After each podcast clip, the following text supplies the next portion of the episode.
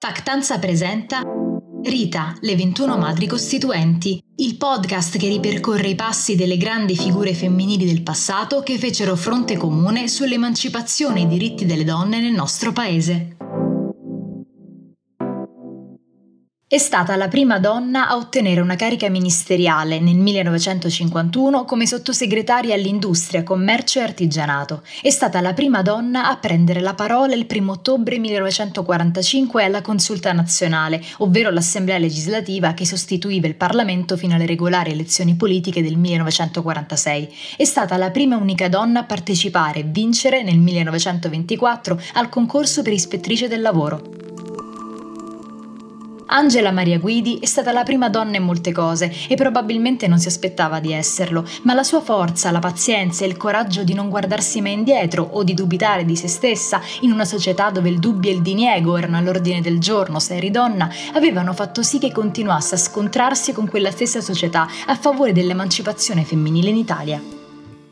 Nata a Roma nel 1896 da Eugenio Guidi e Anna Casini, esponenti della borghesia cattolica romana, Angela Maria era la terza di quattro figlie e come le sorelle venne educata all'Istituto delle Suore Dorotee al Gianicolo. In quella scuola molto severa e al tempo stesso formativa incontrò Maria Cristina Giustiniani Bandini, tra le fondatrici e presidente dell'Unione Donne Cattoliche. Credo di essere diventata femminista con l'uso della ragione, ma chi mi ha spinto su questa strada è stata donna Cristina Giustiniani Bandini. Racconterà in una lettera. Un incontro che porterà Angela Maria, dopo il termine degli studi nel 1915, all'iscrizione nella stessa unione e al duro lavoro assistenziale durante la Grande Guerra. La sua parola d'ordine era mettersi in gioco. Per le sue azioni di sostegno all'interno del Circolo di San Pietro le venne consegnata la medaglia di bronzo di benemerenza del Comune di Roma. La sua attività di assistenza iniziò a intrecciarsi saldamente con la valorizzazione e il supporto del lavoro femminile. Nel 1918 fu tra le prime a iscriversi alla Gioventù Femminile Cattolica Italiana, fondata da Armida Barelli, una delle attiviste più importanti nella lotta ai diritti delle donne. Anche questo incontro segnerà Angela Maria nel profondo. Quanto era importante difendere il lavoro femminile dai soprusi e dagli abusi di cui gli uomini si approfittavano. Per questo, infatti, dalla mattina alla sera parlava con con le lavoratrici spronandole verso i loro diritti e diventando una delle pioniere dell'organizzazione sindacale femminile.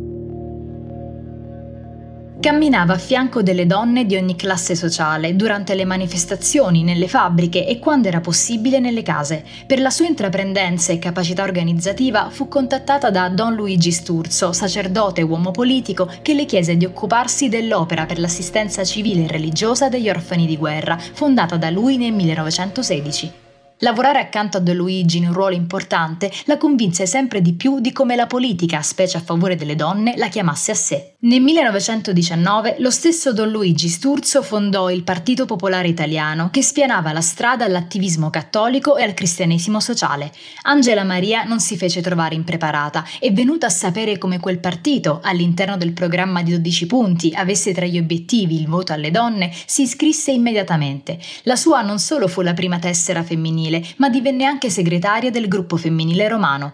Tutto questo fino allo scioglimento forzato del partito nel 1926 ad opera del regime fascista che non ammetteva nessun'altra fazione politica. L'importanza della situazione lavorativa delle donne la convinse a dare vita dal 1921 a fondazioni cooperative che potessero aiutare l'inserimento delle donne nel mondo del lavoro. Le scuole di lavoro per le orfane di guerra, la Federazione delle lavoratrici del lago, la cooperazione femminile di lavoro nell'allevamento dei bachi da seta e le piccole industrie agricole a Caserta in Veneto e in Friuli Venezia Giulia. Partecipò anche a convegni internazionali sulle donne, ma soprattutto per quanto tenesse al proseguimento degli studi decise di rinviare l'iscrizione all'università. Per lei era vitale rimanere nei suoi territori per supportare le donne.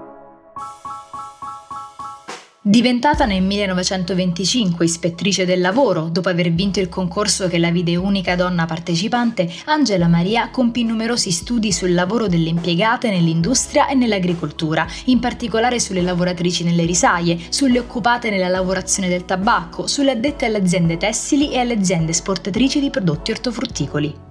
Inoltre, come giornalista, scrisse su molti quotidiani pubblicando inchieste sul lavoro delle donne. Nel 1929 fu tra le fondatrici dell'Associazione Nazionale delle Professioniste ed Artiste, un'associazione che lasciò dopo due anni a causa dell'obbligo di iscrizione al partito fascista. Angela Maria Guidi si rifiutò categoricamente, dichiarando così il suo antifascismo.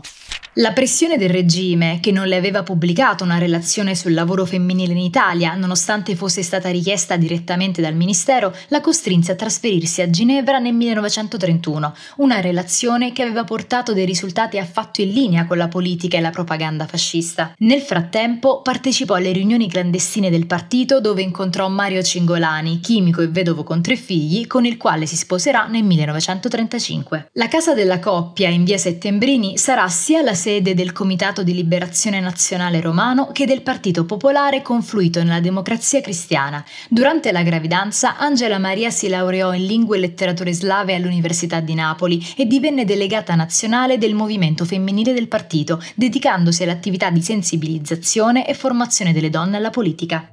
Colleghi consultori, nel vostro applauso ravviso un saluto per la donna che per la prima volta parla in quest'Aula. Non un applauso dunque per la mia persona, ma per me quale rappresentante delle donne italiane che ora per la prima volta partecipano alla vita politica del Paese.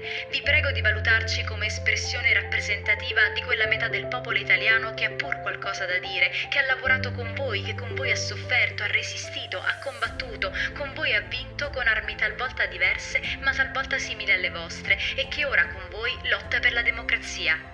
Dirà nel 1945 alla Consulta nazionale. Il 2 giugno 1946 Angela Maria Guidi Cingolani fu una delle 21 donne elette alla Costituente con 18.165 voti. Durante la prima legislatura divenne la prima donna al governo con la carica di sottosegretaria all'artigianato e con Angelina Merlin fondò il Comitato Italiano di Difesa Morale e Sociale della Donna che offriva assistenza e reinserimento in società alle ex prostitute. Nonostante la mancata rielezione in Parlamento, nel 1954 fu sindaca di Palestrina, in provincia di Roma, dedicandosi alla ricostruzione post-bellica della cittadina e alla valorizzazione del suo patrimonio archeologico, fondando il Centro Studi Palestriniani di cui rimarrà presidente fino alla sua morte avvenuta nel 1991.